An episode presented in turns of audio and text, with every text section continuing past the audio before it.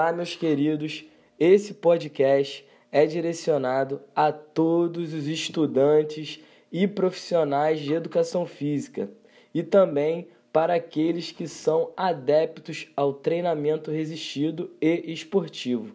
Então, você que deseja ficar por dentro dos conteúdos mais atualizados da educação física sendo transmitidos de maneira bem simples e didática, então você não pode ficar de fora dessa. Vem com a gente, porque aqui o treinamento é consciente.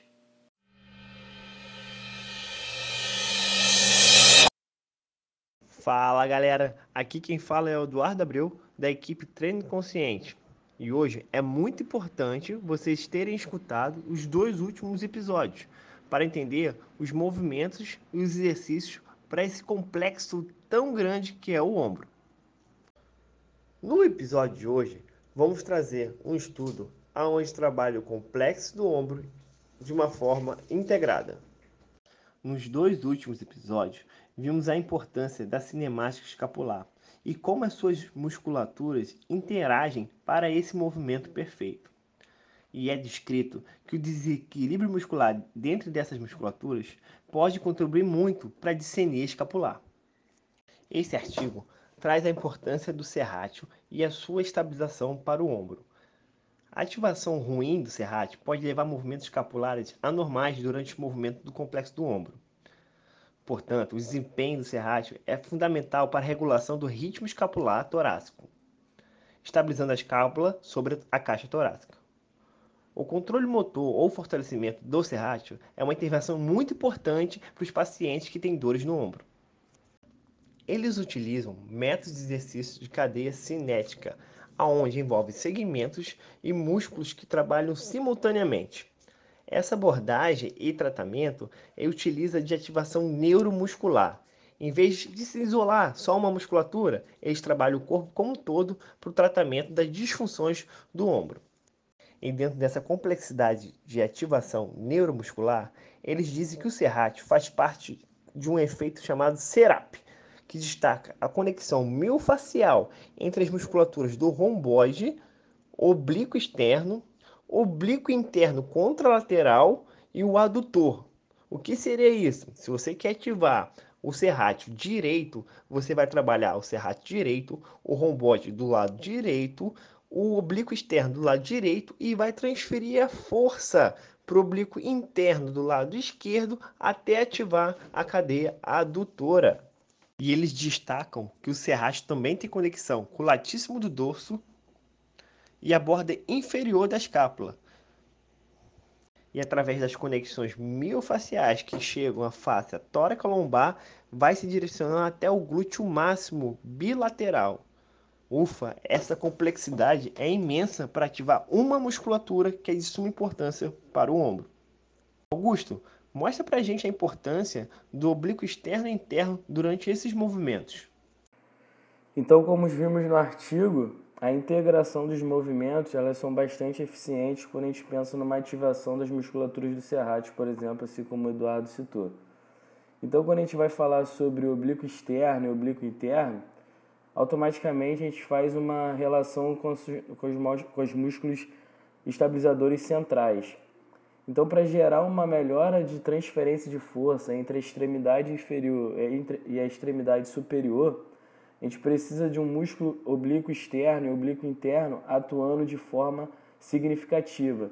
Então, ele merece um cuidado na sua ativação, porque é através deles que a gente consegue gerar uma melhora de transferência de força entre as extremidades. Então, como a gente viu no artigo, que a integração desses movimentos ela consegue potencializar a ativação do serrátil anterior, então é importantíssimo a gente ter um oblíquo interno e externo ativado para que essas forças de transferência de uma extremidade para outra elas sejam mais eficientes e mais eficazes. Então, quando a gente vai pensar em reabilitação, a gente não pode somente fechar nossos olhos para aquela região. Então a gente tem que fazer uma análise um pouco mais global e ver como que o nosso corpo ele se comporta e qual a importância dessas musculaturas para que essa ativação de um membro de uma extremidade superior ou inferior ela seja potencializada. Então, pensando nesses padrões contralaterais de integração, o oblíquo interno e externo ele tem uma importância significativa na transferência de forças. E vale ressaltar também, Edu, um outro artigo, esse de categoria 1, que o autor ele se prontifica a realizar os mesmos objetivos. É entender aonde as musculaturas estabilizadoras capulares elas vão ser mais ativas. Então, ele utilizou de integração de exercícios de membros inferiores. Então, por exemplo, falando do SERAP anterior, o SERAP ele teve uma maior ativação quando foi integrado no exercício de agachamento unilateral isométrico, por exemplo. Então, o indivíduo ele ficava numa posição isométrica, unilateral, ele realizava elevações com o braço, com mini-band nas mãos, e com isso foi constatada uma maior ativação do SERAP anterior. Então esse artigo ele vai muito ao encontro desse primeiro, ao qual a gente leu, e ele vem concluir que um SERAP anterior, através das ligações miofaciais, ele é ativo, ele potencializa suas ações quando é integrado a um exercício de extremidade inferior. E aí uma questão muito interessante que a gente viu nos episódios anteriores, eu gostaria que o Pedrinho falasse um pouquinho mais, sobre a ativação do trapézio inferior. Sabemos que é uma musculatura bastante importante quando a gente pensa nessa estabilização escapular. Então, Pedrinho, eu queria que você falasse um pouquinho sobre as relações dos exercícios integrados ou não com a ativação do trapézio inferior. Valeu, Augusto. Fala, galera. Então, só para a gente revisar o que foi falado no primeiro episódio desse podcast. A gente usou um artigo que mostrava que pessoas que têm disfunção no ombro, lesões no ombro, elas costumam ter uma atividade maior no trapézio superior e uma atividade menor no trapézio inferior. E qual a função desse trapézio inferior? É fazer a depressão da escápula e a retração, ou seja, se esse músculo, essa parte do músculo, está mais fraca do que o trapézio superior, a tendência é que essa escápula suba e incline para frente. O que acontece com isso é que a gente tem uma redução do espaço subacromial. Então vai levar a um maior risco de lesão de síndrome do impacto ou tendinite na cabeça longa do bíceps, qualquer outra lesão do ombro. A gente vai ter um risco aumentado por conta dessa disfunção desse músculo. E qual seria a forma de iniciar um trabalho para atividade desse músculo? Primeiro, teria que diminuir a ativação desse trapézio superior, pode ser com uma liberação ou um alongamento. Em seguida, estimular essa parte inferior do trapézio, pode ser até com alguns estímulos de proprioceptivo tátil, tocando, e movimentos de depressão da escápula, pensando, controlando. Ou seja, a pessoa pode segurar numa polia alta e fazer um movimento só de depressão da escápula. Pode fazer um deslizamento na parede dos braços, tentando fazer a retração e a depressão das escápulas. Sempre tentando criar consciência mais nessa parte do músculo e essa movimentação de depressão da escápula. O trapézio inferior ele também trabalha muito junto com o serrátil, que a gente estava falando desse artigo, desse episódio. O SERAP ele vai ter o trabalho de fazer a protração da escápula, enquanto que o trapézio inferior vai segurar esse movimento, ele vai controlar e vai estabilizar a escápula durante esse movimento. Passando essa primeira parte de estímulo e consciência desses movimentos, a gente já pode começar a passar para exercícios integrados, utilizando transferência de força dos membros inferiores para superiores, sempre tentando manter essa estabilidade. Mas aí eu vou pedir para o Dudu falar um pouco melhor dessa parte. Ele é formado no Functional Patterns, os caras são muito bons nessa questão de transferência, rotação, estabilidade. Então, Dudu, fala um pouquinho aí como é que seria mais esse trabalho integrado, mantendo o serrátil, o trapézio inferior. Excelente colocação, Pedro, e é exatamente assim que eu otimizo o trabalho com meus alunos. Identifico as musculaturas que estão com pouca atividade neural, estimulo no início do treino com exercícios proprioceptivos para aumentar a eficiência neuromuscular dessas musculaturas e aí sim passar para os exercícios integrados. E o que seria o Functional Patterns, Pedro? Eles utilizam do método dos padrões funcionais do desenvolvimento humano: respirar, andar, correr, arremessar. Porque foi assim nosso desenvolvimento humano e é assim nosso desenvolvimento humano. Se vocês verem um bebê, ele vai ficar respirando por 4 a 6 meses sem se movimentar. Depois ele começa a querer ficar em pé. Depois ele começa a andar. Do andar ele começa a correr. Depois ele começa a pegar as coisas e arremessar. Então, seria muito mais lógico a gente começar a treinar através da nossa biomecânica de contralateral. Ou seja, quando um lado seu está alongado, o outro lado está fazendo força. Opa, isso quer dizer que eu estou caminhando? Isso. A sua marcha é um exercício contralateral. Enquanto um braço está na frente, o outro está lá atrás, transferindo força para continuar a sua marcha. Esse método utiliza das redes miofaciais e é dito no artigo exatamente isso, através de um soco com a rotação torácica, um exercício muito parecido que se utiliza no Functional Patterns. É dito que o serrátil anterior é a musculatura do boxeador, por isso eles utilizaram esse movimento para tentar otimizar a força do serrátil, que é a musculatura de suma importância para a estabilização do ombro. Eles acreditavam que, se colocar plataformas de instabilidade durante o movimento, iriam otimizar as atividades neuromusculares dessas cadeias musculares.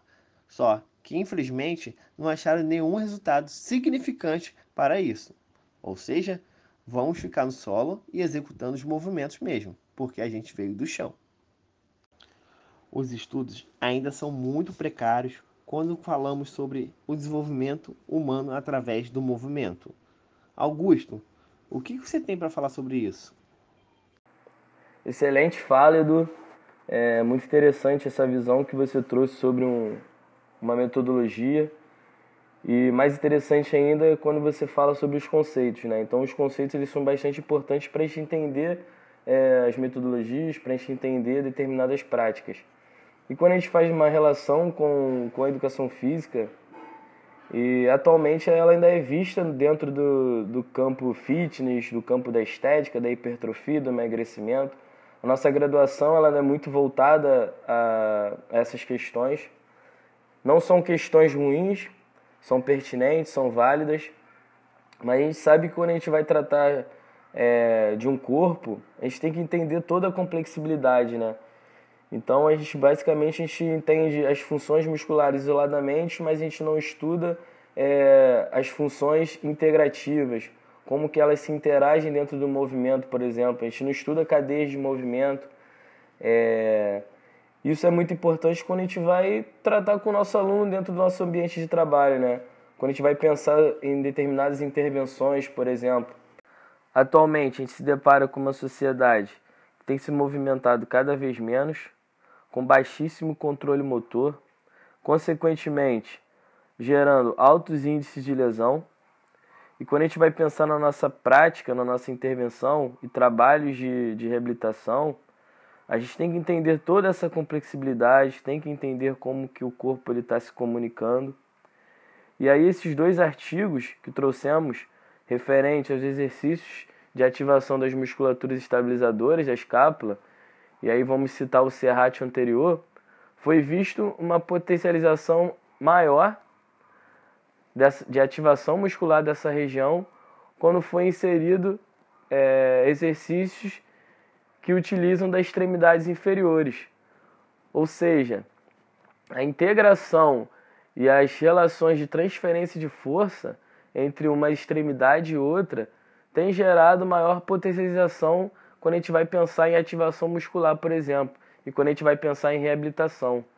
E aí a gente pode fazer uma relação com outras práticas, por exemplo, da gente entender que exercícios integrados, entender a integração do movimento ele vai gerar muito mais benefício para aquele indivíduo do que a gente pensar músculos isoladamente, por exemplo. E quando a gente coloca em movimento, a gente sabe que o músculo ele não vai funcionar isoladamente. A gente sabe que quando a gente dá movimento para aquele indivíduo, as musculaturas elas vão funcionar executando diversas funções dentro do movimento. Então é uma visão muito interessante, uma visão que a gente deve abraçar. É uma questão que a gente não tem costume em estudar dentro da nossa profissão. É uma lacuna que a gente tem, mas como a gente se diz especialista do movimento, a gente pode ver que é de extrema importância a gente ter um pouquinho dessa compreensão, desse entendimento sobre cadeias musculares, linhas faciais, como que o corpo ele responde a determinados estímulos, para aí sim a gente entender e fazer uma intervenção pensando no que aquele indivíduo precisa, somando com o objetivo que ele tem. Com isso, tendo resultados muito mais satisfatórios. E agora eu passo a palavra para o Pedro, para ele deixar as suas considerações. Vai lá, Pedrinho, agora é contigo, hein? Valeu, Edu. Valeu, Augusto. Realmente muito importante essa visão integrada do corpo. Se a gente não consegue identificar quais as conexões que os músculos fazem com outros músculos ou com órgãos internos, a gente nunca vai conseguir identificar a origem dos problemas e aí poder corrigir de fato o problema que esse aluno tem. Espero que esses 3 episódios que fizemos sobre o ombro possa ter dado uma visão um pouco mais ampla sobre esse complexo e a relação dele com o restante do corpo. E agora nossos próximos episódios vão ser agora sobre a lombar. Toda semana temos um episódio novo e a cada tema trazemos um especialista convidado para falar também, dando uma visão um pouco mais ampla de outra área para gente. Então, galera, fiquem ligados. Semana que vem, episódio novo falando de lombar. Encerramos o Ombro por aqui. Um abraço.